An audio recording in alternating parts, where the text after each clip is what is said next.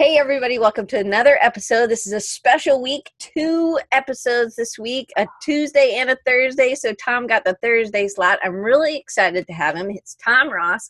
You might know him from Design Cuts or from I'm totally fangirling on uh, Honest Designers podcast, but it is one of my favorites. I laugh out loud. I walk around this park near my house and I literally will say, oh, that is so true. And I'll talk out loud listening to this podcast. So, Tom, I can't wait to pick your brain a little bit. And I'm glad everybody's here. Maybe Thursday, this time might be a little bit better uh, time because we got a lot of people in the chat. So, tell us where you're from. And, Tom, thanks so much for being here. Absolute pleasure. Thank you so much for having me on, Diane. And uh, it's an honor, to be honest, to follow Matt, who you had on Tuesday, because I, I know him on Instagram. He's very, very talented. I wish I had half his talent. I wish I had 10% of his talent. He is, but you're way talented as well. He is so nice. I know that you and him have talked as well. It was, I, I just feel like at the end of the week, I'll have this great accent because I've talked to, to great people. And these are different continents, people. So Tom is south of London. Um mm-hmm. and it is 5:30 p.m. right there now. It is. I'm sat in a uh, a big design cuts office, and I made everyone go home, including the stragglers. Um, so yeah, you've got me all to yourself. well, so we're we're ready, and we're gonna just dig in. So. Um, Amy is also from North Carolina, just so you know. I kind of already went through. So if you come early, I try to introduce you to the host. But Amy is a long time listener. I think she's been listening for like five years, and wow. she comes every week, so it's great. And she also loves the Honest Designers podcast too. Thank you very much, Amy. Appreciate it. How and long she, have you been doing this show, Diane? Five years. So wow. in June it was five years. So you're like a veteran on the uh, podcasting scene. Yeah, I, I have a. My, don't make it that long. it, I think it is a little bit. I have like a little um, a wheelchair on my mic, you know, like yeah. a whatever. I'm just kidding, not really. What do you call those? Together. you know, like a a walker. A Zimmer frame. Is that what y'all call them? Yeah. A what? Like a Zimmer frame, like the old person's kind of walker thing. I think that's what that that's is. way better than what we call them. We call them walkers, and they have tennis balls on the bottom. I'm just thinking of Rick Grimes when you say walkers. that Walking Dead for you. Yeah, right. Okay, so um so everybody in the chat is um super loving the honest designers. We're to get that into that in the next question. So but mm-hmm. question 1 is really how design cuts got started and just give us a kind of a brief and then it, design cuts is these bundles right you can it's not just bundles you can buy lots of different products um, tools that designers can use so it's a great great resource yeah. but you also have been and i've been able to share some of these with some of y'all is that these huge discounts on some wickedly awesome fonts, right? Well, or, or lots of other things, but recently mm-hmm. the birthday bundle was a bunch of whole, whole bunch of fonts, right? Yeah. Um, so I couldn't have put it better myself, to be honest. But uh, we we started. We've just been four years old, um, so we started four years ago, and it was very much on the bundle scene. And to be honest, I just looked around and I didn't really like how other people were doing it so I'm not going to name names, but I kind of looked around and I thought, well, people aren't really pushing things as far as they could go for the customer. It seemed like a kind of, am I allowed to swear? Oh, oh if, well, you can say ass and maybe yeah, I was going to say that. But oh, okay. We're, we kind of right. keep it um, PG, pretty, pretty PG. Yes. Oh, okay. sorry, I forgot well, I to go say, over that. It, it, it, felt like a bit of a half-assed effort. um, what I was seeing, and so um, that that was really where design cuts came from. I, I looked at the market and I thought, yeah, we can do better than that, and so that was kind of in every area. And, and I don't want to sound cocky with that, but I, I just looked at it and thought, someone needs to be doing a better job here.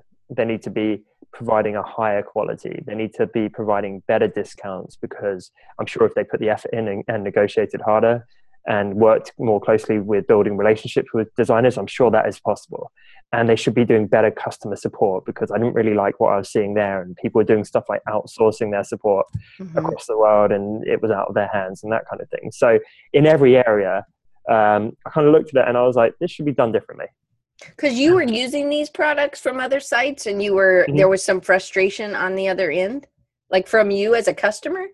Uh, well, we're certainly within the the bundle world and being able to get stuff at more affordable prices. Mm-hmm. Um, yeah, I was familiar with it. I had bought some myself, and I just hadn't really loved the experience. And so I was like, why don't we try it differently?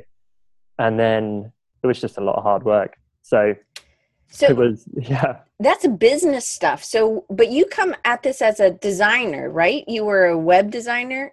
Yeah, I was a freelance designer for as long as I can remember. I, I started when I was 12, um, kind of tinkering with this stuff and making very, very small money. I've talked about this on the Honest Designers show, but it would be stuff like entering design contests, just picking up like little $5 work where I could. And, you know, many people seem to start with those formative years. Um, so yeah, I was able to channel a lot of that. So I, I, worked as a freelancer for many years. Then I started doing stuff like I, I worked as technical editor on a Photoshop book, which got released and kind of dabbled in some things like that. Then I uh, launched a fairly successful Photoshop blog. And then from there, it kind of was a stepping stone to design cuts. So a lot of it was like learning your craft, learning the industry, making the relationships. It certainly wasn't like, out of nowhere i'd done nothing in the industry right. and suddenly design cuts is born i uh, it's one of those you know when you're in something you kind of don't know how it's going to help you in the future but mm-hmm. when you mm-hmm. look back you're like ah oh, so you know all those random nights like up chatting on msn or whatever you're like now it kind of pays off because you put the time in i think right that's, that's so important so then so you start this alone or did you have some friends that you did this with or what yeah, so I've, I've got um, co-directors um, who started the company with me, but it was kind of my baby that I came to them with, um, and through some various connections, I ended up in a room where it was like we have complementary skills. Maybe we can do something together. But to be honest, it was almost like a um, you've got Dragon's Den or Shark Tank, I think you call it. Yeah, Shark Tank. Uh huh. Yeah, it was almost a bit like that, where I was just like this uh, this kid who was like hey guys, like, uh, got an idea, like maybe we can do something here. Um, but yeah, everyone kind of bought into that concept, uh, and then yeah, we just just worked. We so worked, was it working as a side project, or did you get funding? Did you go to some place like Shark Tank to get uh, funding? Uh, so it was neither. Um, it was for me anyway, my my co-directors kind of had some other stuff going on, so I guess for them it was it was a side project. Um, but for me, I basically um, worked on it full time uh, for about eighteen months, uh, six months before launch, and then a year after launch. Um, didn't really take any salary or anything like that. Uh, lived on a pittance. Lived with my parents still, uh, and my mother-in-law, and so on. And yeah, no, no, investment. We've never had investors, and that's something I'm very, very firm on. Like I can see all the benefits, but I also hate the I hate the loss of control. I hate how your mm-hmm. culture often suffers. I hate uh, how your long term vision gets shortened into like quarterly profits and appeasing your investors. So I'm very happy that we're like a scrappy bootstrapped startup. I, I love that. I think it, you know, at times it hurts because I wish we could do more and hire 20 more people and execute quicker but ultimately i would never sacrifice what we have. Well so so that's the part i love is also is that you kind of did this. So you were working off salary uh, savings that you had made plus you were you were living um, and yeah. you really like y'all talked about this on honest designers that you really kind of like i guess i mean you're pretty skinny now. I mean i've just seen you from the top up but but you know i mean you're i guess you you i mean you work too much right yeah, maybe. Um, so, so obviously this is just the cool, and from here down, it's just pure muscle. it's like Arnold Schwarzenegger just out of shot. Um, but um, but yeah, like I I worked 100 hours a week mm. for 18 months. Um, I ended up putting myself in the hospital, being in like a really really bad way after that. Um, but it's kind of it's what it took to get it off the ground and then you kind of learn to find balance somewhere along the line. Right. But that was part of that. That wasn't like the freelance before. No, that was part no, of the sacrifice you gave for design cuts. Yes i thought i knew hard work but i did not. I didn't know anything anything like this. Well it's a ton different stuff when you're making connections but really it's a lot of it and what we're really focusing on today is that you've been and Dustin gave you such a good compliment. He's like he's so loyal. I was like give me like three words that describe Tom. And he's like he's loyal, he keeps his promises oh. and he um and just really passionate about building community and and building long-term relationships is what he said which is yeah. what a community is you know and that like he feels like you're invested in him and i think that that mm. is a amazing thing because i bet a ton of people that you partner with and that mm-hmm. you work with feel that because you do even so. even in your like instagram your um daily toms which we'll get to in a little bit yeah but you really you talk about that and just that you're sharing things the tips that you're giving um, the openness and the um, honesty i think that you're sharing is also part of that uh, and building those real authentic long-term relationships with people yeah thank you it's, it's a cornerstone i would say it was it was there right at the start it's very crucial it's a, a big part of how we built the community and the partners and the business and so yeah, I, I want to hold on to that as much as possible. So, so that's sweet of Dustin. I'm going to have to give him less of a hard time now. he did. He was. He really um, talked super highly of you, and I know you're a good friend. A sweetheart. Yeah, I'm. Uh, I'm desperate to meet up in real life with him. We I know. Keep, I can't. Keep, we keep talking about this. Yeah. I know. I can't wait for y'all to. I think you guys should all come to a conference. Well, like I love this live video is great, but I need to get you a beer or something when I see you. Well, so all right, so here we go. I would love to also, just so you know. All right, so um, how did you start developing relationships? Like, so the guys that you were co your co-directors were those people mm-hmm. you knew in school? Did they, you know, were these just people that you had met doing design things, or mm-hmm. because that's where it starts, right? And those people kind of you have to have them. Everybody has to be on that same page within the company. The other yeah. people that are starting. Uh, no, not at all. I, I had never met them. It was, um, I won't get into too much background here, but I'd kind of like fallen on some unfortunate tough times myself um, and pulling myself out of that and trying to kind of be ambitious with the new dreams and so on. Uh, I ended up in this meeting and I think it was through like a friend of a friend's family member's business connection kind of thing. Like it was pretty vague. It wasn't like my best friend hooked me up kind of right, thing. Right, right. Um, so yeah, like literally it happened like that. And then it was just one of those where obviously you gel and everyone makes the correct impression on one another and you think, yeah, we can do something here and everyone kind of trusted each other. All right. So that that's I think it's a good foundation, but I I guess I want people to know that it doesn't have to be your best friend. It doesn't have to be these people that are critical already in your life that you might it's it's saying yes to some maybe some opportunities that you don't really know what's going to come out of them, right? Mm-hmm. Yeah, 100%. All right, so you have this side project that I love, the Honest Designers Show, um, and because I've I've listened from the beginning because I'm a big fan of Dustin as well, so I feel like y'all are my friends. Like the only one I don't know really is Lisa, and I've stalked her even, um, and I bought her products because I think she's just amazing.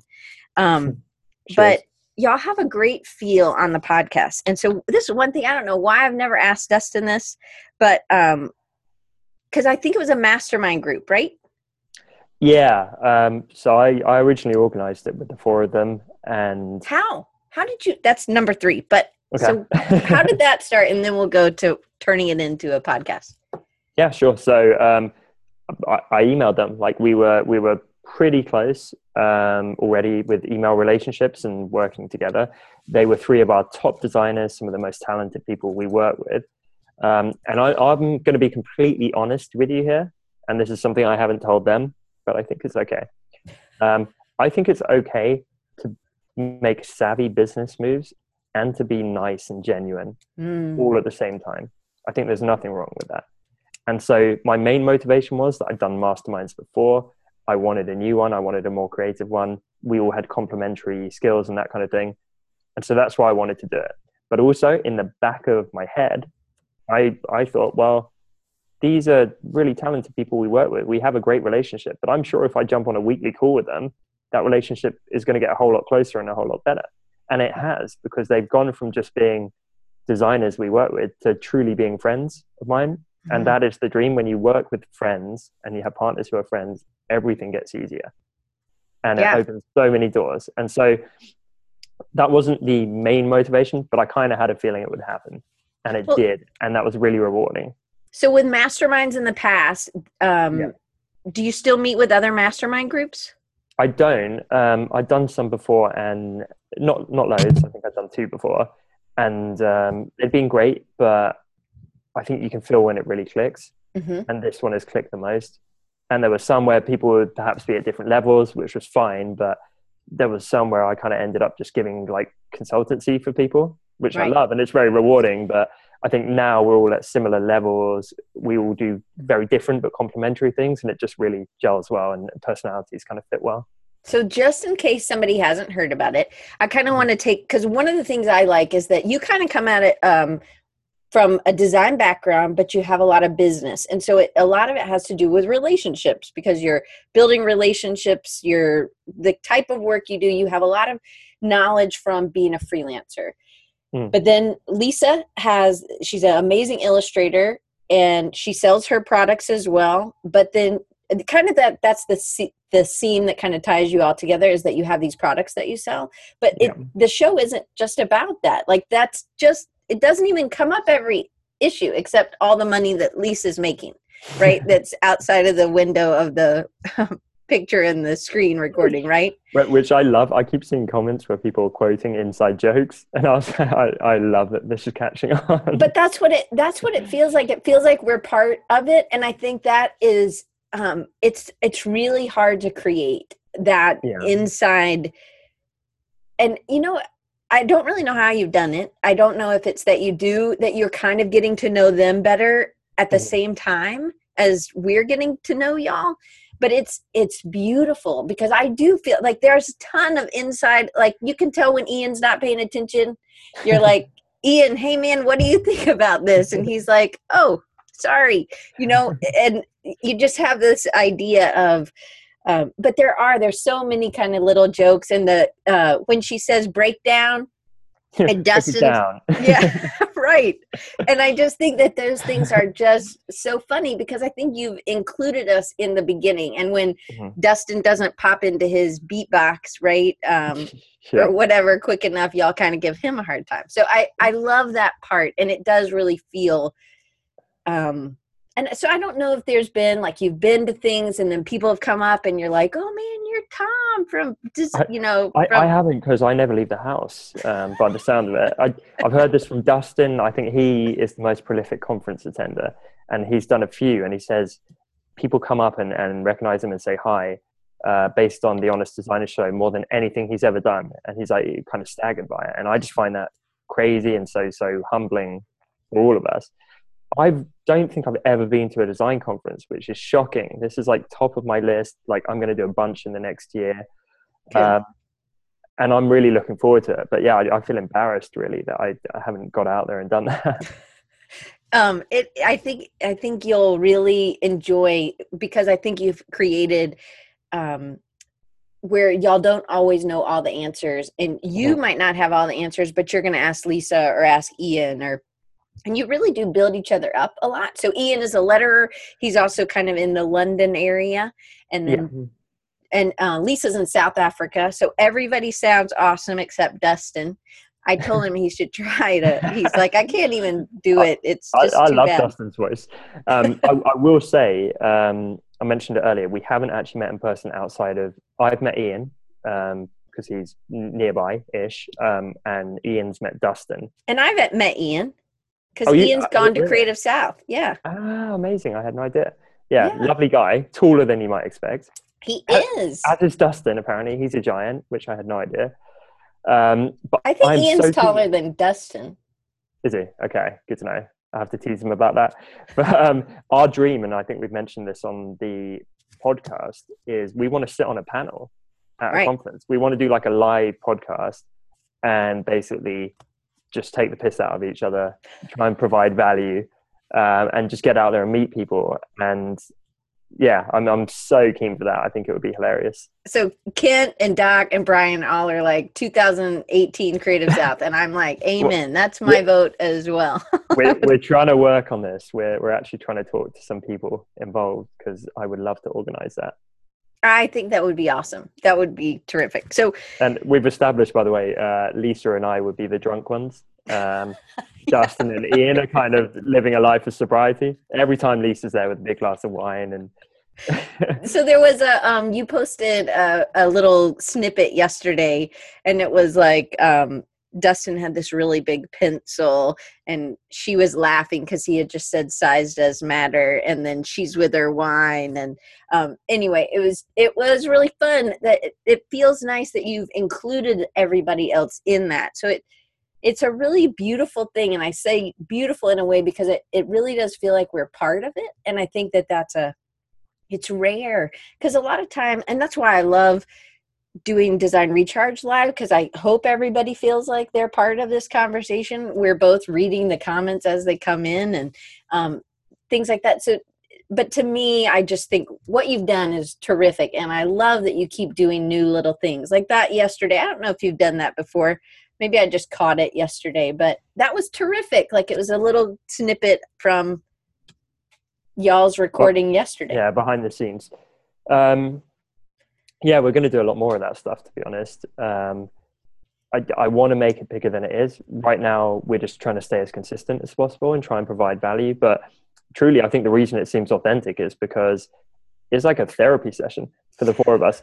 We, in fact, it was a lot darker before we started broadcasting it because we got a lot of the really dark stuff out. Because when we first started talking, it went from like, "Hey, we're going to help each other," like all this like childlike optimism, and before you knew it we were all just getting the stuff off our chest. It's like oh i thought that was only me and like mm. i've been like struggling with this psychological torment and all and it really got like pretty heavy.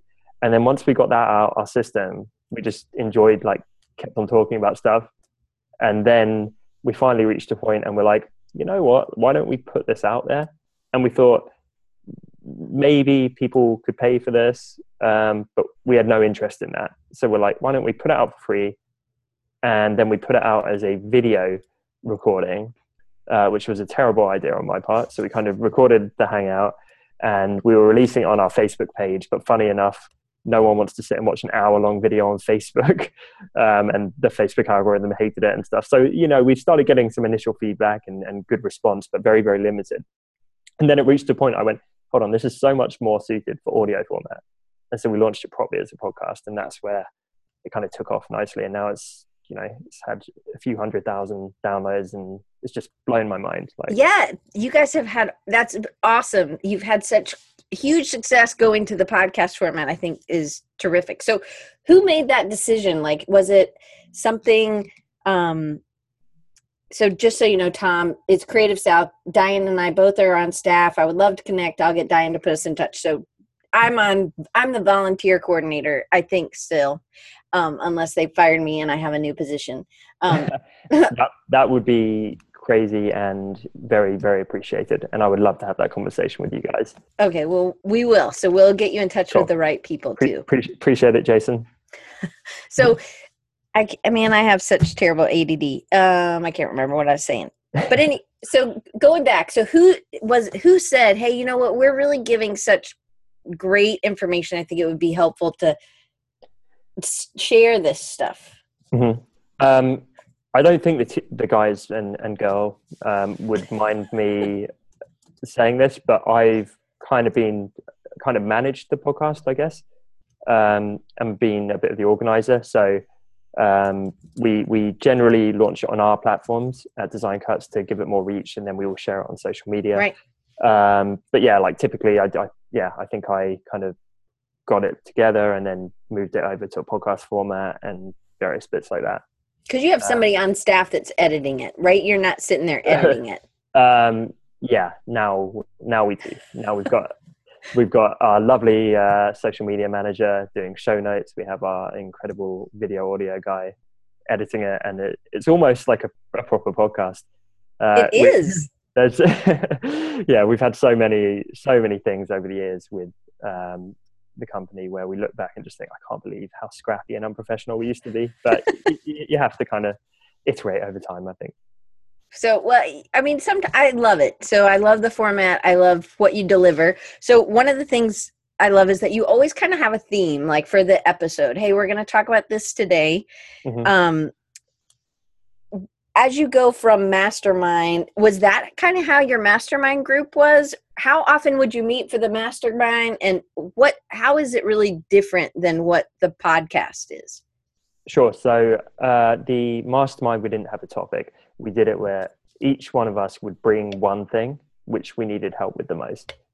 Um, so it would be all kinds of stuff, and and again, the complementary skills really right. played out well there. So we would have uh, often Lisa kind of social media isn't perhaps her forte. Well she is actually great with it but you know she doesn't feel that confident with it always. So she'd ask about that and then ian uh, might jump in because he's the master at social media and um, often it would be about community and customer service and stuff and then i'd kind of jump in and, and so we'd all help each other out. Um, when we started started doing it as a podcast we tried to keep that format and i think the first episode was something like humble beginnings and mm-hmm. ha- how we all got started and it didn't actually really work very well because we took it in turns.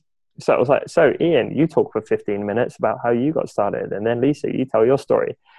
And pretty quickly we worked out we're like this is way better when we just talk crap and engage and interact with each other and have a laugh. It's it's more natural like a conversation. It was very stilted when we just took, took turns and right. did it that way. Um, so we figured that out pretty quick and then yeah now we basically just jump on once a week still make fun of each other, hopefully dispense a modicum of wisdom somewhere in the depths of that. Um, yeah. You kind of go from doing um, people sending in questions and mm-hmm. you answering those, like you'll take three or so questions for an episode. Because really, you think, really, that's all y'all can really because you're going into these questions pretty deep. Like if somebody has a question, you're you're not just like the We're answer not, is yes. Concision is not question. a strong point of ours. I can assure you. uh, every time we'll be like, yeah, we just spend five minutes on this, and then we, we've had some where we line up like eight questions. We get three done and be like, okay, we need to need to head to dinner, otherwise our spouses and partners are going to murder us. right. So, but then you also have themes. So, so it's like the episode is going to be talking about the bad parts about being a designer or the good mm-hmm. parts about being a designer.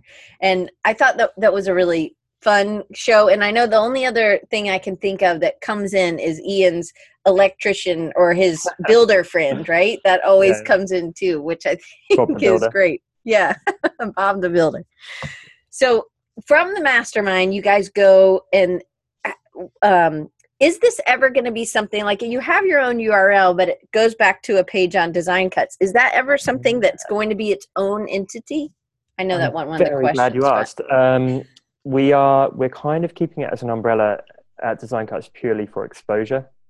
Um, but right now it's like nestled within our tutorial section, which is no good. So we have built a kind of mini site where it has some of the same header design as Design Cuts, but it all goes Honest Design is red, so it kind of feels like its own site. And then we're going to throw a main navigation link in the top menu because I think it is an important thing, and we get so much great feedback and um, yeah, it's got a whole like custom design site now, and I'm the only bottleneck. It's on my to-do list, but um, I need to manually migrate every episode we've ever done, and it will take like half a day to do it. So, what about like um, social media, or because I think there's a Honest Designer Twitter. Uh, no, there isn't. We all just use our own platforms. You all do okay. Um, yeah because it's too oops it's too i just threw my pin sorry. It's too hard to then who does it right? Who's leading it this week and who's because it's maybe just too you don't know who you're getting maybe if you yeah it, it's one of those like quite often we we know a lot of stuff we should be doing. It's always a matter of time. Um, right. we're all super busy with our main projects running companies right. websites and all kinds of communities. So um, I'm happy to say now at Design Cuts, we just uh, employed a full time marketing manager, and one part of his job is going to be pushing the podcast and doing a better job with that. So cool. we are getting there, but again, I'm sure we'll look back in a year's time and be like, I can't believe that's how we operated. so, how long have you been doing the mastermind? So, how long have y'all been getting to know each other? Like not that long. Um, I, I don't know how long the podcast has been going, six months or so, yeah, maybe. six months probably the podcast. Yeah. But what about how long were you meeting before? Yeah, so before, really, as I say, not very long, like a month or two. Oh, really? Yeah, yeah. It, it was, seemed like you guys were much like you'd been meeting for a year, and then no, you finally no, no. were like, "Let's do this." No, I did maybe a couple of months. Really? think, okay. Yeah, yeah. If memory serves. Um, yeah. So, how hard is it to get four people? Two are the only, only two are in the same time zone, and then you've got Mhm. Lisa in a whole nother hemisphere, right, of the world. So it's when it's summer for us, Tom, it's winter for her, right? There is that, but she's quite easy because she's an hour ahead of me. Oh, okay. It's more Dustin when he's waking up bleary eyed with morning coffee.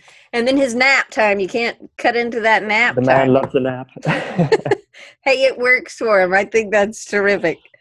Um, but I already knew that about Dustin. But I think it's good that you guys give him a little bit of hard time about it.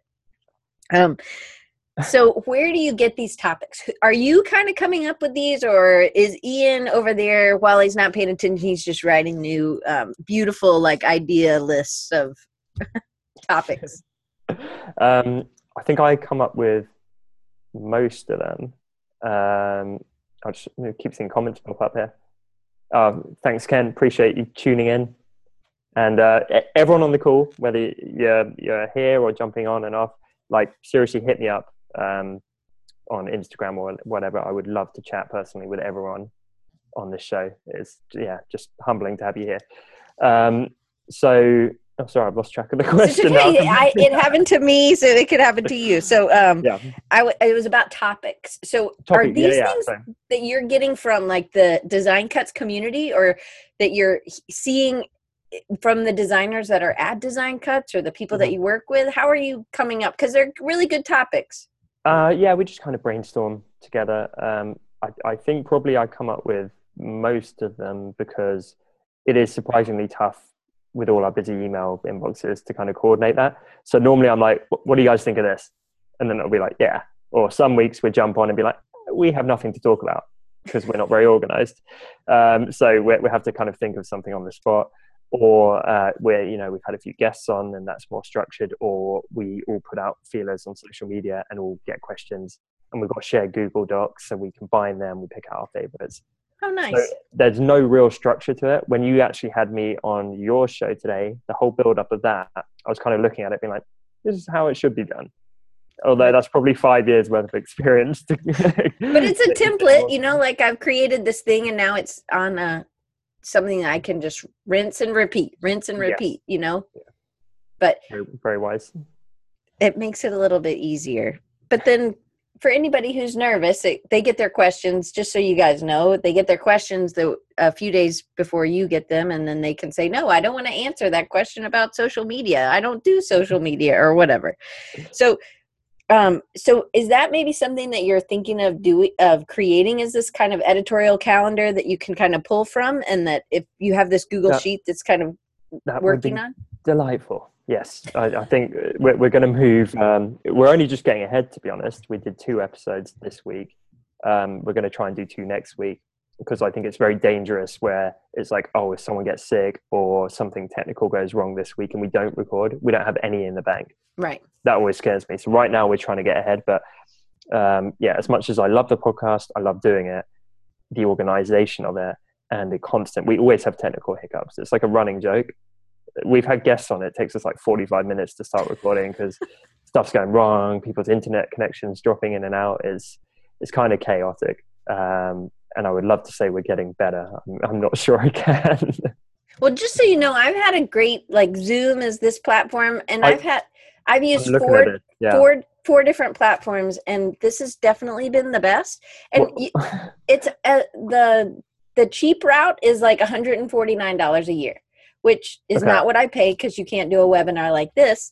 But um, but I I'm, think that I'm making a note right now diane because so. It's we are we're on google hangouts um, I did Google Hangouts, and that That- didn't work for me. yeah they're not great and um, often it's not even us who's at fault but it will um, it will stop recording your audio so you're speaking and I, this it always seems to happen to me and i'm like god they're kind of rude today ignoring me and it's because they can't hear me i end up waving like a madman and, and they're all suddenly going oh yeah we can't hear you um, and it happens so often and it's like you have to quit your browser restart your whole computer rejoin the thing suddenly it chooses to work but it's super unreliable. So I, I've been looking at Zoom and, and thinking, yeah, this looks kind of cool. And I just saw some comments here. Jason, I, I will check out up here as well. I will too, Jason. I, I have done a lot of different ones, and this has been the most stable. And you can do the gallery view where everybody's on the same screen, Mhm. and and that way you can kind of look at everybody. And then if you're way waving, you know, I don't know. It just nice. I like that, and I haven't had any master of tech. one. Nice. I haven't had any technical difficulties really in in this. So, um, by, by the way, Diane, I um, I couldn't remember from the schedule. Is, are we doing any uh, Q and A with the viewers today, or is it more structured? So. I always have- either. I always have questions prepared, but anybody can pop in with a question at any time. So if we start Okay. talking about something, that's why I'm always trying to um, watch the chat and see. Um, cool. so uh, Crew also said Zoom is on the top of his list too. I think Nice. it just hasn't broken. So Yeah.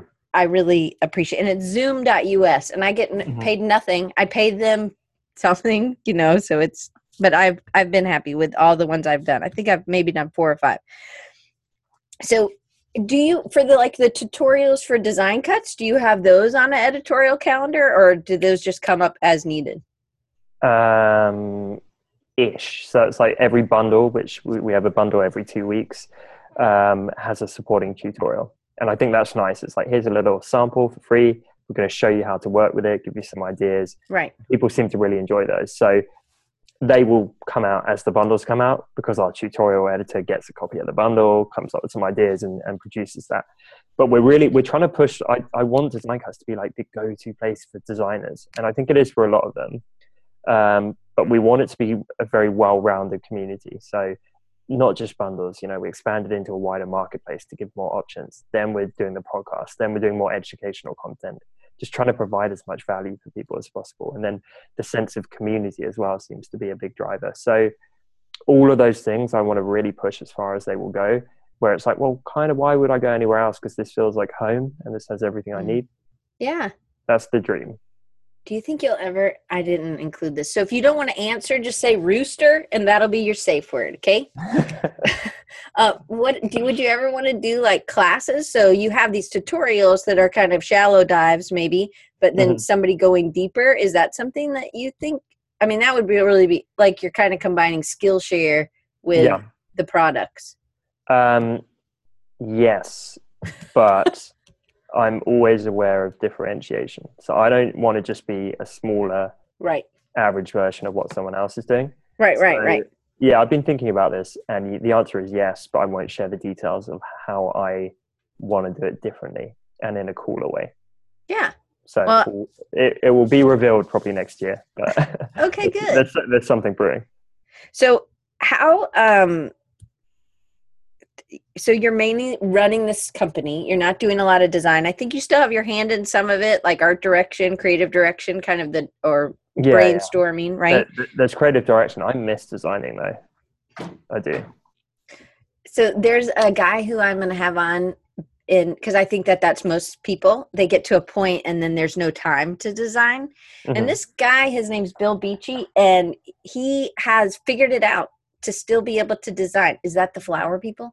It is. Have I got five seconds? I don't want to be rude get- on your call. Okay, No, bear go. with me. Sorry, Dan. somebody got flowers. It was their anniversary or their birthday or something. So they're knocking at the door, just so you know. Anyway, I just thought I'd tell you guys that so that you didn't think he had told me. And so it's after work. And so I was just going to fill the void here. I'm just telling him why you had to get out and get the flowers. Uh oh, you're muted. Did you hit mute on your thingy? Is it? Oh no, boogers! You're kidding. Can you hear me? Oh, just on it. Maybe is it on your thingy? Did you hit that thing right next to your lips? No. Just unplug it. Just unplug it from the computer.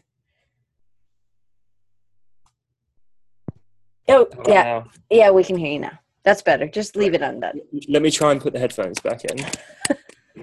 How about now? No. Oh, say something now. Uh, Yeah, yeah, yeah. Okay, yeah. Okay, you can? Great. Yes. Oh, The, and we uh, just maybe it's you, Tom. Maybe you're the technical difficulty. I am cursed. Um, is the audio okay? Because I'm not on my uh, my fancier microphone now. Is this fine? Yeah, it's fine. Okay, so so I had to get a delivery, and then I've messed up the sound. This is a true insight into the lack of professionalism that is me and the Honest Designer Show. well, I um I don't edit, so it I don't have time or people. So anyway, let's get we'll just keep jumping on because you guys edit yours, and if you really had a technical difficulty. Oh, we, but, we do it all the time. We have um uh, our guy on the team is called Marco, and the number of times we're recording and we're like, "You're gonna have to cut that out, Marco." Sorry about. so, uh, I do still think you're a designer and you're designing because you're designing bigger problems, but bigger mm-hmm. level problems. So, what part of um, how do you see yourself getting back into design, or do you even see that that's something you'll be able to do? Um, I don't think I will be able to do it, to be honest. And are you okay with that? Yeah, yes and no. I'm kind of happy how it is now. I like creatively directing. Um, I would say I've got a much better eye now than at the start of Design Cuts because I'm exposed to great designers' work every day. Um, and yeah, I I probably don't miss the freelancing. I, I think my heart truly lies in entrepreneurship now. Mm-hmm. Um, but there's always going to be a creative element to it. And I think that's expressed like I, I will do work I probably shouldn't be doing regularly, uh, like help with preview graphics and all kinds of stuff because I just want to have a bit of a hand in it. But um, yeah, I, I would rather be doing what I'm doing now than freelancing all of the time. I did that for, as I say, since since I was 12, but probably for a decade I did that properly. Mm-hmm. Um, and yeah, I'm, I'm happy at doing what I do now. All right, so we only have a few minutes because I know you got to go and I got to go to this thesis thing. So Dustin okay. again gave you a huge compliment and just said that you're really community focused. It's you know you started working when you were 12. Do you how, where did this community kind of like bringing people in and making people feel like they're part of the group? Where did that come from? Was that just a family thing? Mm-hmm.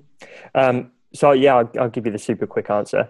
And by the way, I'm I'm okay on time if you have okay. to totally understand. But okay. I don't. No, I'm I'm good till till I, I, one I p.m. my time. Okay, seven like, p.m. I have like thirty minutes. Okay, great. More, so I'm all yours. Um, but yeah, basically, I had run uh, websites and stuff like that, and I think naturally my personality uh, leans more towards being able to do these communities. But um, I thought it didn't work in terms of business. Mm. So what I mean is, I, I would run some communities. Um, I had a a band fan site, for example. This is one one example. Uh, I was very geeky about a band, which is one of my favorite bands, and I started a fan site, and it turned into this little community hub of people geeking out about this band. And I launched a message board forum to go alongside it, and it hit a quarter of a million posts. And wow. this was this was not a big band. This was like, I mean, big-ish, but like certainly not not huge. Um, but people were spending their lives on this thing. So some members had 10,000 posts. Like they literally would not leave the laptop and they spent day and night on it.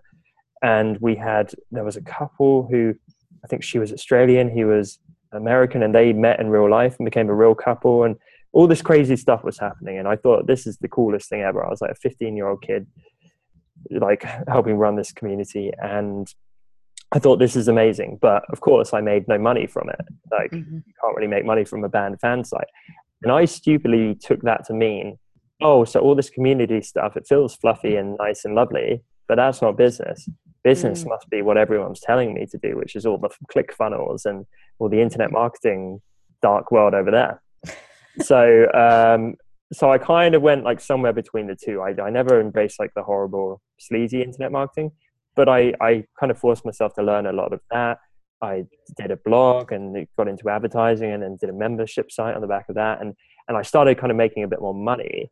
Um, but what I lacked was the sense of community because I was too focused on the internet marketing stuff. And it wasn't terribly rewarding. I learned a lot through it and I picked up a lot of marketing knowledge, um, but it really wasn't rewarding. And so it was only when I combined the two and it was around the time I started Design Cuts. I'd, I'd had some business mentorship, and I'd really been kind of quite introspective with what I wanted and, and how things should work and what I knew had worked in the past. And I thought about it a lot. So when I when I started Design Cuts, I felt so confident that I actually knew the right stuff to focus on. And for me, that was depth of interaction. and mm. engagement and community. And that was the big thing that I focused on above everything else. It wasn't sales, it wasn't like any of that stuff. It was like, I'm going to go for that. And then, ironically, that led to the biggest sales and upside from a business perspective. And in the startup world of incubators and Y Combinator and all that kind of stuff, a lot of people talk about this when you're when you're doing a startup. Don't think about reaching hundred thousand customers. Think about reaching 10 mm-hmm. and making them love your product so much that they tell more people about it. And when you get on that granular kind of one-on-one level, mm-hmm. I love that because it's so much more rewarding. And I would have it with my blog where literally it would be hundreds of thousands of visitors, and it, back in the day i felt great about that i thought cool i get like quite a lot of traffic that's that's awesome but none of them really cared um, mm. and that that was really soul destroying when you realize that um, and it was the complete flip side with design cuts at the start certainly where there were 10 people on our facebook page and so on and, and 40 people and i was chatting with them every day and i was making friends with them and i knew all about their life and they knew about mine and building these relationships one person at a time mm-hmm. and just loving building this little community hub and then obviously you reach a point where you know you need to scale that and get more help because you can't cope and and you don't sleep in my case um, but that is the way to build community and it's so much more rewarding and it's perhaps not as sexy in people's eyes as like mm-hmm.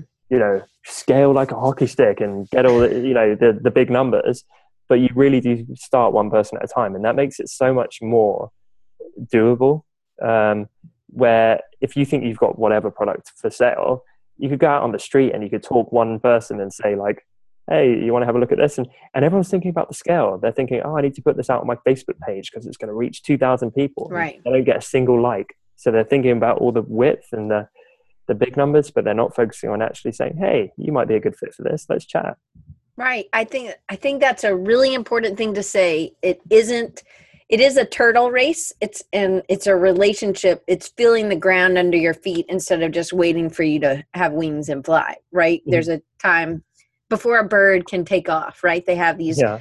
this this time before their wings but they practice right but you're not gonna i don't know that's probably a terrible analogy anyway no no i get it but i think that's really good and i think it's for me i need to hear that because i feel like I'm super thankful that I know these people that are here today, right? I don't think there's anybody that I don't know or haven't. And most of these people I've physically touched in my life. Like, but you, you, this is a perfect example, right? So there's not like thousands of viewers sat on here, but if there were thousands of viewers and they were all quiet, that mm. would suck. It's so much better to have the numbers that we have today. And pretty much everyone on here is commenting. You can tell they're actually engaged and they're watching and they care about you uh, um, I, yeah, you know, yeah, like we, look, Thanks, we all love Kim. you, Diane. Like, how nice is that? And that's exactly what I mean. Like, you put in the time building relationships. I guess, but it's the encouragement. Like, I feel like for me, I need to hear that because it does sort of feel like I've done it wrong a lot of times, you know? Um, yeah, Jason always says something. He's hilarious. He always says something about I shouldn't be touching people physically and I, will tell you another thing is um, it's also the, it matters which people mm. so you could have two people on here today but if one of them like did open a door to a conference hint hint um, or or you know became like a huge partner or just a dear friend or whatever it might be um, that's huge mm. and I would take that any day. If we had a million viewers right now and, and none of them were speaking, or they were spammy, or no one really cared, like, so what? Like, right. what that strokes your ego for a second that you have this crazy audience, but but it needs the heart, I think. But it's having an audience and then having friends, I think, and that's what yeah. you're focused on. Really being somebody who has these. You're you're a colleague you're a friend you're helping them with this and that's what I, I love about the honest designers is because it does feel like you know how sometimes when okay the real fangirl they're like oh my gosh oh my gosh oh my gosh right but then it's like no like with the way y'all have that set up it's like hey i really connected with something you said and mm. it doesn't feel like um, a total fangirl on it or boy whatever you know it just feels like hey you guys were speaking to me and i relate to that and i i Mm. loved the chris spooner interview too i thought that was a really Yeah, he's a great guy. yes and you know i had never heard of spoon graphics i mean I, I clearly am in a hole here in Alabama, but um, I had never. So it's. I always think that you know you never know who people, and it.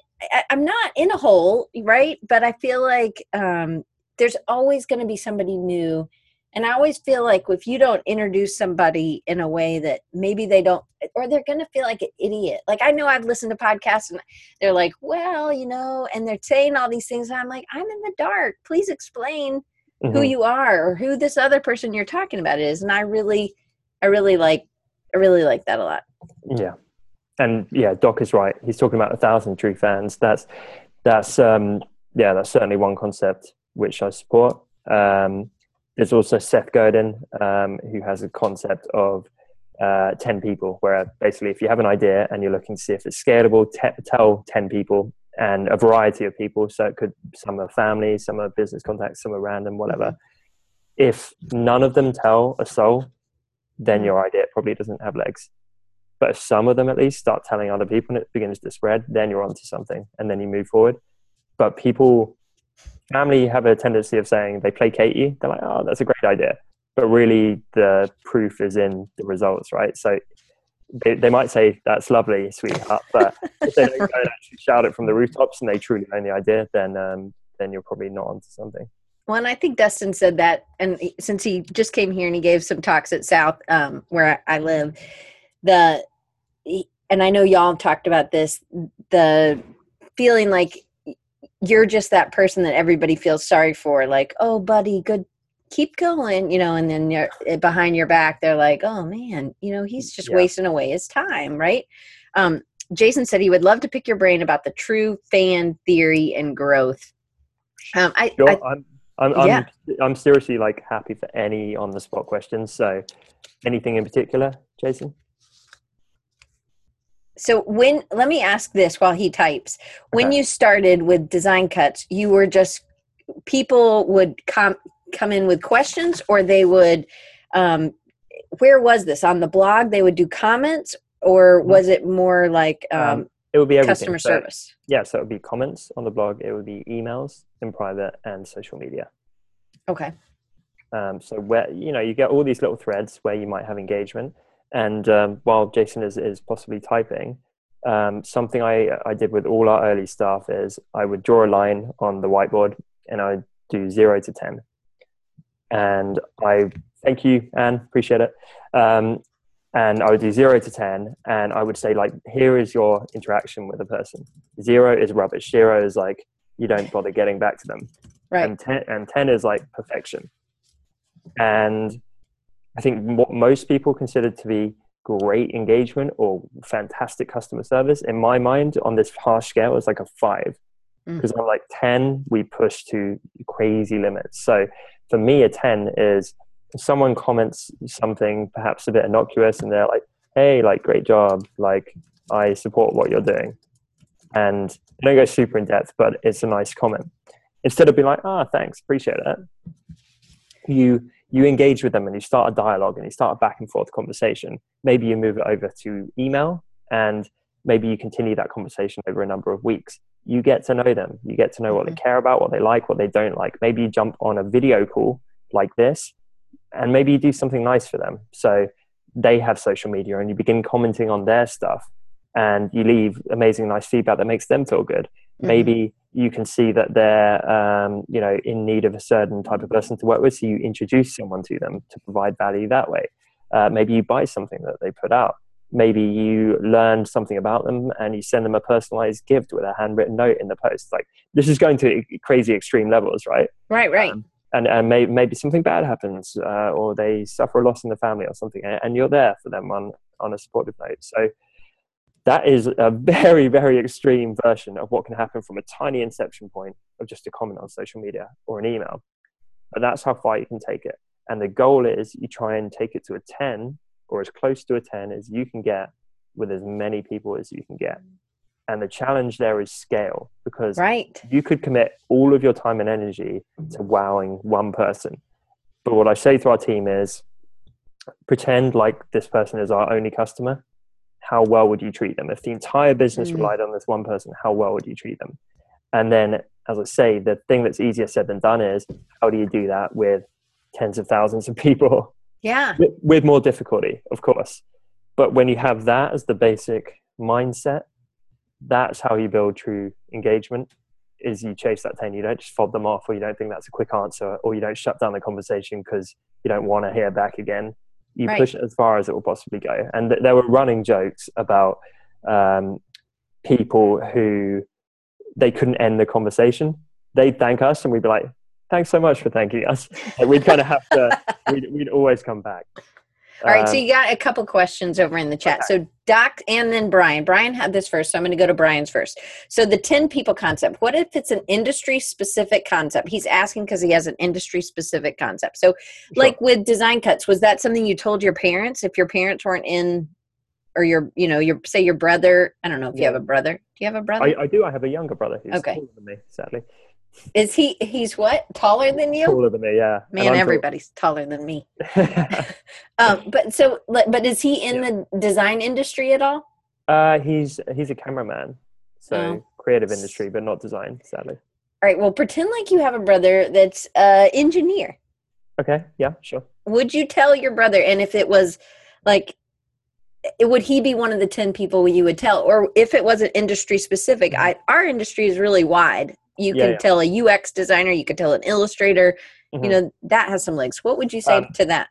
So I, I, it's been a while since I actually read Seth Godin's original version of this, but personally, I think uh, no, it shouldn't necessarily be the same industry. I think by telling a plethora of people, um, it's like they might not be suitable, but I'm sure they might know someone who is, and that's the point. It's who might they tell rather than what might they do about it. So if I tell my mum, like she's not going to go buy a font, but if she truly thinks what we're doing is valuable, she's going to tell all the creative people she knows. Right. And she might meet somebody, and then she could tell. She could be that those Yeah. wings to tell. Yeah, and then suddenly they tell people in the industry and, and that kind of thing. But All right, so Doc had a question. Is that good Okay. enough, Brian? Brian is like my Vanna. He usually like pops up my uh if somebody to like the Seth Godin book or whatever. yeah, Um, I'm sure Seth- I just butchered Seth Godin there. No, that's my personal thoughts. he emailed he emailed me back one time, which I was Crazy. like I, I took a screenshot of it. It's in a presentation because I was so blown away that he did that. Anyway, Mhm. That's so- crazy. Yeah. So um, Doc says, is there a time frame that this needs to happen within? Meaning commenting back on somebody. So sometimes Yeah, I've yeah. come across comments a while after it was left. What would you do in that case? Okay, so there's two parts to this answer. There is doing what I know works, and there's doing what I do now. So what I do now is I get to them when I can. Hmm. That's because currently I have a company that's established and doing well, and I have a team that lets me keep on top of things. And so for me, my comments that I deal with are on my Instagram, and I'm aligning my effort there with my goals. So right now, I'm prioritizing time with my girlfriend, time to rest, and I'm fitting in the comments where I go. So at the minute, I feel guilty about this because it doesn't align with my ethos, but I'm leaving it like a week, but I'm still getting back to every person. Um, but what I did when it really worked with design cuts was as quickly as humanly possible. So we had a rule, and, and this still is the rule within the company. But when I was doing it, I said I will get back to every single person within 24 hours, no matter what no matter what, including weekends. So that's why I was working 18 hours a day. And that's why I would fall asleep on my keyboard at three in the morning and I would pick myself up, slap myself in the face to wake myself up because I knew if I fell asleep, Bob in America would not hear back within 24 hours. He'd hear back in 28 hours. And I took it mm-hmm. that seriously. And that can be quite a good tip if you set yourself such a specific time frame or rule or whatever and you don't break it, it kind of forces you to step up. So, but Um, But and ha- sorry, just just very quickly, Diane. So what I what I did was um, that was the rule, but often I actually did it in real time. So Dustin has joked about this with me in the early days with him. He was like, "You must never have slept," and I've heard a lot of big designers say this, and but it worked. I would get back to them like three minutes after they sent their email because I just lived in my inbox whilst doing 15 other jobs. I was like frenetic, manic state of mm. just getting this thing off the ground, not really sleeping, highly caffeinated. Um, so I know from experience that works. I can say that works. People appreciate hearing back quickly. People appreciate you really hmm. engaging. They generally don't like to wait, I think. Mm. Um, and in a past life, I would always, I'd leave it and I'd make excuses and I'd delay it and that kind of thing. But when you're really, really on the ball, that works. The caveat being that I did that and I put myself in hospital. So I, I used to preach that's how it should be done, like that's the way to go. I think it, I think it is in terms of what gets results, but I think it's not in terms of killing yourself, which is never a good thing. So you've right. got to find the balance. That's so, quite a long answer, but hopefully. no, I think that's good. But but so he shouldn't. I think with Doc, I I would say answer when answer them, even if it's been a while. If you just come across an old yeah. comment, because it's still reaching out. Because otherwise, it's that you that per. So I always think about me. Like if I re- leave a comment on somebody's YouTube. Mm-hmm like Ian's really good at this. Ian's really like I'll be like, I like this video and I'll leave one comment and he's like, Thanks, Diane. And I'm like and I so I think you should use their name when at all possible. Think think of the ten. How close to the ten can you get? Right. saying thanks, Diane is better than thanks. And saying thanks is better than an emoji. And an emoji is better than nothing. Right. So how far can you push it? And can he say thanks, Diane?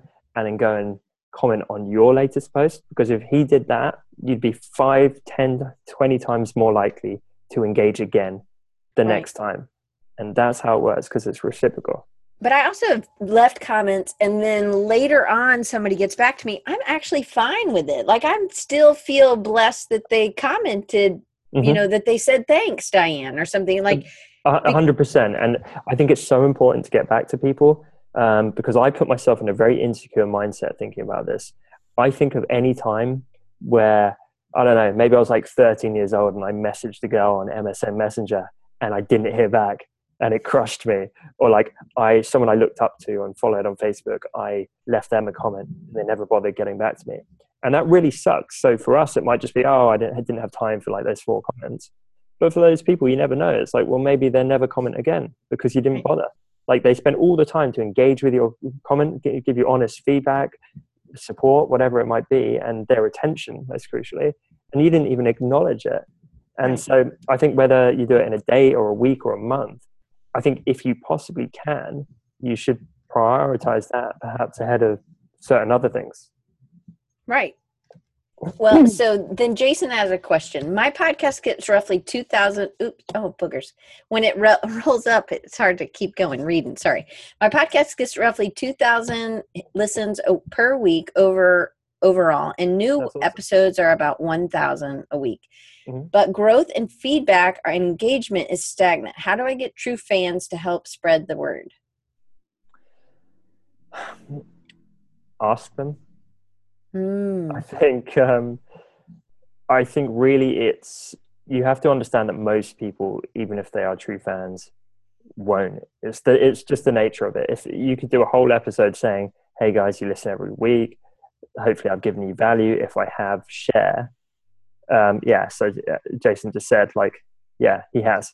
So he's asked. So um, I would say, outside of asking, lower the barrier for doing so to make it easier, have certain shareable widgets or whatever.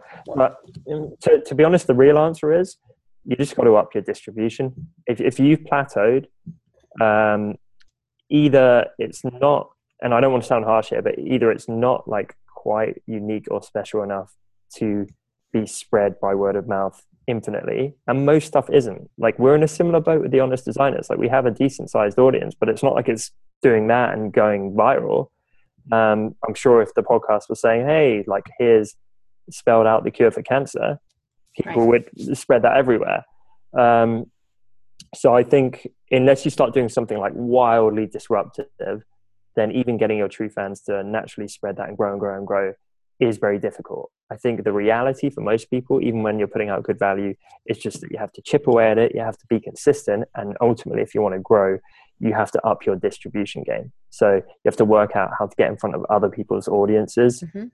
and really uh, yeah that's that's the key to growth i think and i also think for me jason when i've done a series people will invest in that series and it tends to so that's why i've tried to work in two new series for next year in the first quarter so that it's something that's i don't know that that tended that worked well and i do think partnering with people is really important like having people that but i also just believe just from what tom's telling me right now it's about finding new people that i could start relationships with that maybe have come or maybe haven't come but they mm-hmm. have liked something and then starting that conversation with them because you never know um, what that might mean to them right that day you know and yeah. what it mean, will mean to you as well yeah 100% and i just saw jason's reply there so absolutely what he's talking about there is distribution so if uh, again in, in, if this call led to something to do with the conference that is getting in front of a new audience, right? Which would be awesome. Uh, this call right now, we have a certain number of listeners, and maybe 80% of them, by the sound of it, already know the podcast, but maybe the 20% who don't go and check it out. So we just picked up a handful of new listeners that way. And it's just like piece by piece by piece. And I think most people don't think about the distribution or they don't allocate much effort to it they produce the content and then kind of sit back and they're like, great. Or they produce the content and kind of do a couple of going through the motions. Okay, I, I did that and I posted on Facebook. And if I'm being honest, that is what our problem's been with the honest designers. It's a great show. It has a loyal audience. It's not growing like an absolute weed because we put out the episode, we do a Facebook post, and and that's it. So you have to you have to really align your expectations with the distribution effort you, you put in. If I stopped all my day to day work and spent 10 hours a day doing nothing but knocking on digital doors, getting people to shout about the podcast, and then it would grow. Right. But, right. And I also think, Jason, you just can't give up. So this is this is part of where um, and Doc said part of Jason is that you have taken on the task of championing the smaller smaller artists. The reach we have is nominal, and I'm stoked to when I get more than three people to react to anything that he tweets. It's also, you know, then it's just about timing. If you really want, if really is reach is the thing, then you need to be adding more time to that as well as figuring out where where your audience is, and then because I think there's there's stuff to figure out with that.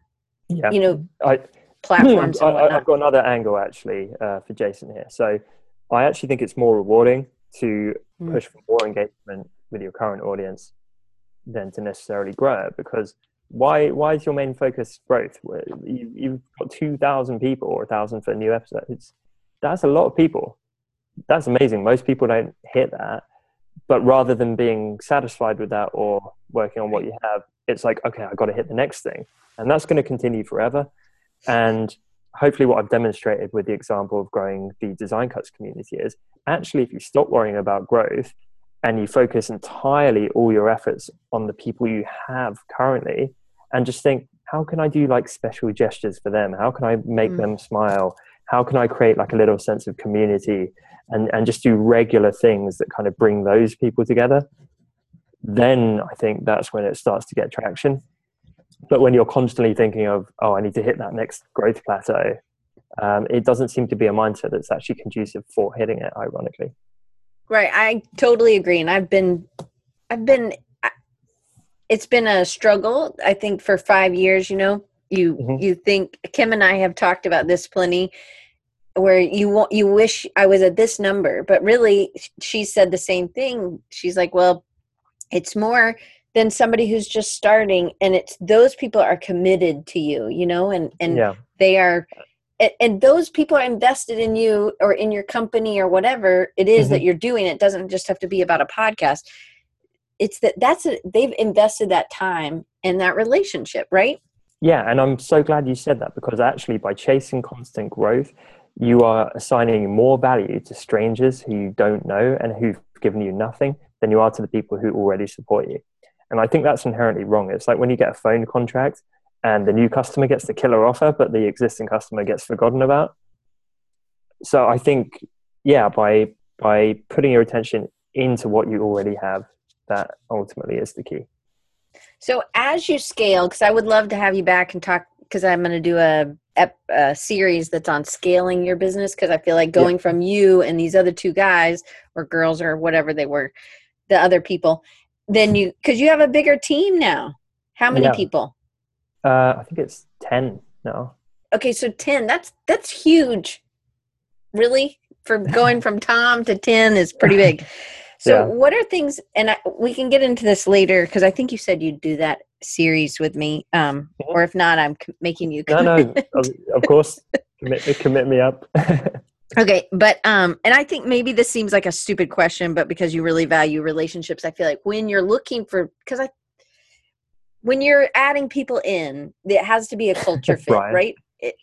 yeah, I just saw that comment from Brian. I, I am listening though. I like that, Brian. Um, so, what are some characteristics that you look for, like in an, in an employee, or and Mhm. granted, everybody's coming in with different skill sets, so Yeah. maybe it's not one of those, but it's something that they they might value overall. Um, tough one. I think the the specific skills, the jobs vary obviously based Right. on the role. In terms of personality, um, I I would say loveliness with a hint of weirdness or geekiness. Um, so we want people to be very kind, empathetic, naturally very nice people. We're very kind of we, we don't go for the corporate thing or the salesy thing at all. So that kind of lone wolf out for myself, like we're like Mhm. the antithesis of that. Um, and I think having that little quirk or something, something a bit weird or a bit geeky, um, is probably telling because I think often the team is an extension of your own personality. So it probably means I'm a weirdo. Um, but uh, but yeah, I, I I I would say that and Do you ask pe- people in an interview what kind of things they are super interested in, or some so- sort of outside? Yeah. Yeah, yeah, we we have asked like, can you tell us something quirky about you or uh, something like that, and people come out with all kinds of stuff, and it, it lightens the mood. So it's not the boring uh, normal interview questions. It suddenly you're talking about how they're into whitewater rafting, and you never would have guessed that. right. So I don't want to end without talking about the Daily Tom because this is a way for people to connect with you and to really get to know you because you've been doing these. And you're are you do you have a commitment? Is it 100 days or is it a whole year or is it just a number of days? No commitment. I, I, I want to keep doing it. I, I've already broken my commitment of doing it every weekday, um, which I'm really annoyed at myself about. But again, I'm choosing, I'm choosing to prioritize health um, right now, which I think is more important. So right now, I'm kind of doing, uh, I think two a week, two or three a week, something like that, and I just want to keep doing it. And I think the funny thing is, I'm not thinking about um, the next phase or how do I grow this thing. Right. And if I was, I'd be putting more strategy. Like I know what to do to get something like this off the ground, but I'm not doing it because that's not my goal. I'm doing it to prove consistency to myself. I'm doing it so I get more natural on video. Um, and already, like that, that stuff adds up. I did a best man speech for my little brother's wedding recently, and I used to be horrendous with public speaking, and it was actually fine. And I think it's because I jump on a podcast now and speak incessantly for an hour every week, and, and all that stuff kind of helps. Um, and I think the cool thing about little series and social media stuff like this is if you look and think, how would I feel if it all went away? That's quite telling. So Mm. I might not have a big following or anything, but I know my videos have made me more human to a lot of our partners. And Mhm. I know that, you know, there are people who comment regularly. I, I know a girl who started doing a video series herself on the back of seeing mine. And so there's all these little threads where it's not a big thing, it's a very, very small thing uh, with very limited reach. But I feel good about it. Um, Yeah. I, feel, I feel like it's mine. And so, yeah, I'm just going to keep doing it as You long as I have something to say. You inspired me to do one this week. I was like, well, maybe if Tom does it, I'm not going to do it every day, but I did. I was like, I- hey guys, I just I'm going to do something different. We're going to have two people this week. I need And- to see that. I think Instagram's dumb algorithm hid that from me. I'm Oh. going to go check that out on I'll- your profile. I'll tag it. I'll tag you in it. But cool. I I think that um it's just kind of they're very honest. They're very real. So one of the things is like, oh my gosh, I don't know what I'd say every day because it's like I would run out of things. So Mhm. how do you come up? Like, do you just have you're writing on your hand sometime in the day, like I'm going to talk about this, or how do you come up with it? And is it any time in the day, or is it usually towards the end? uh, is it's normally towards the end, which is not great because that's when I'm I'm kind of rushing around. Um, but yeah, it's I don't I don't plan them. I feel better now. I'm not doing them every day because when I Mm. was, I would sit there and be like, okay, what do I say today? Because I have I have three and a half minutes, and then I'm going to be shot if I don't make it home for dinner, kind of thing. Um, so now it would just be like it will either be something that happened during my day that triggered that thought, or or I just think of something and be like, yeah, I'll just put it out there. So do you do it right right then when something happens? Like, oh my goodness, you know? Well, I normally do it like in here when the team's gone home. Okay, Um, but yeah, the first one, and I talked about this in the first video in the series. I sat on the bed, and I think it took me an hour, and I did about fifty takes, and I felt so hideously self-conscious, and and it, it, it was awful. I felt so uncomfortable and embarrassed, and I was thinking, what what if people judge me and all this for a stupid little Instagram video? And now I'll just be like, blah, blah, blah, say something, put it out, and not give it a moment's thought. And that's empowering. Is even though it's such an innocuous small thing, it's pushing outside your comfort zone, which always makes you stronger. you know what the one I really liked? It wasn't even a video. It was that you were like, I'm too embarrassed to do this on the train. Like Yeah. I love that. I love that you shared that. Like I, I think that that's re- really real. And Mm. instead of like just being, oh, I was on the train, I'm gonna think of something else. Is that that you let us in? And I think, Yeah. Well, that's what it, social is about, right? Mhm. and- And I think when we're talking about reach, um, it is often more than you realize. I think a lot of people see your stuff and don't engage. And that might feel annoying, but it doesn't mean they don't see it. Like I, I was up in Brixton in London with my best friend having dinner uh, a couple of months ago. And some guy I hadn't seen in five years, who was kind of an acquaintance who I used to get drunk with, came up and was like, "Oh, love the Instagram videos." He just like walked past and recognized me, and I was like, "I, I don't even know you anymore, and you're, you're watching my videos." It's it's kind of crazy how many people it can reach, and you, you don't even realize. yeah, it it's. I mean, there's a beauty to social media. There's a beauty to the internet, and I'm so thankful that I have it because now I'm friends with you, and I'm friends with a bunch of people in here that I wasn't friends Cool. with before. But it's there's a bad part but a lot of people use do bad things on the internet right? They'll say bad things about other people or kind of like tear people up and i just don't engage in those. That's just me personally and you know i think whatever with that but i also feel like it's such a powerful tool to lift people up and i think that that's i'm i'm glad that you're doing what you're doing and it, it's nice that you it's friend that you hadn't seen in five years passed and said hey man i like the instagram videos you know Well, I, I I might need to run, unfortunately. yes i do too so I know you do too. But um, yeah, like I, I guess on this topic and perhaps on a closing note, I would genuinely, I would much rather have this relationship with you and getting to know each other, and I feel like we can help each other in so many ways, than than a hundred thousand strangers who don't engage. And uh, I I don't care about that number, but this is what it's about. Is like two humans who Mhm. genuinely can like get on and do stuff together and create awesome stuff. Like that's what it's about. I think. For sure. So I want to make sure everybody knows how to get in touch with you. So one, you guys should go to designcuts.com. That's just regular design, C-U-T-S.com. And then you can always go to honestdesigners.com. And then which you can will be revamped soon because it doesn't look good right now. it'll be red soon and then then we'll know it's revamped, right? Mhm. And then also you can follow Tom at Tom Ross Media, T O M R O S S M E D I A. So thank you, Tom, so much. And just so you guys know, I did two this week, so there's none next week. I don't have a whole backlog, so I because I do them live. Um, again, feel free uh, to email me. You can email me at Diane at rechargingyou.com.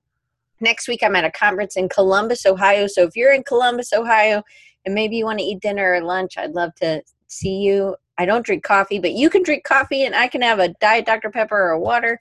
So hit me up and I will talk to you guys soon. And Tom, thank you, thank you, thank you so much. it, it was such a pleasure. Really, really appreciate you having me on. You're an absolute star, Dan. So, yeah, I appreciate your time. Everyone who tuned in, really, really appreciate it as well. And seriously, hit me up with anything, whether it's just a chat, any question. I promise I will live up to the stuff I preached today. I will go out of my way to try and help you out with whatever it is. All right. Well, bye, guys. We'll see you next week or two weeks. And then that's Nick Sloggett. So he works for Uber mm. and he also has gone to Creative South. So just a really, really good guy. Moved from, uh, I think he was in Texas, Colorado to Texas to California, working for Uber. He's a UX UI and he's a creative director now. So it'll be kind of a different uh, take on all that stuff. So anyway, we'll Amazing. see you guys in two weeks. Thanks, guys.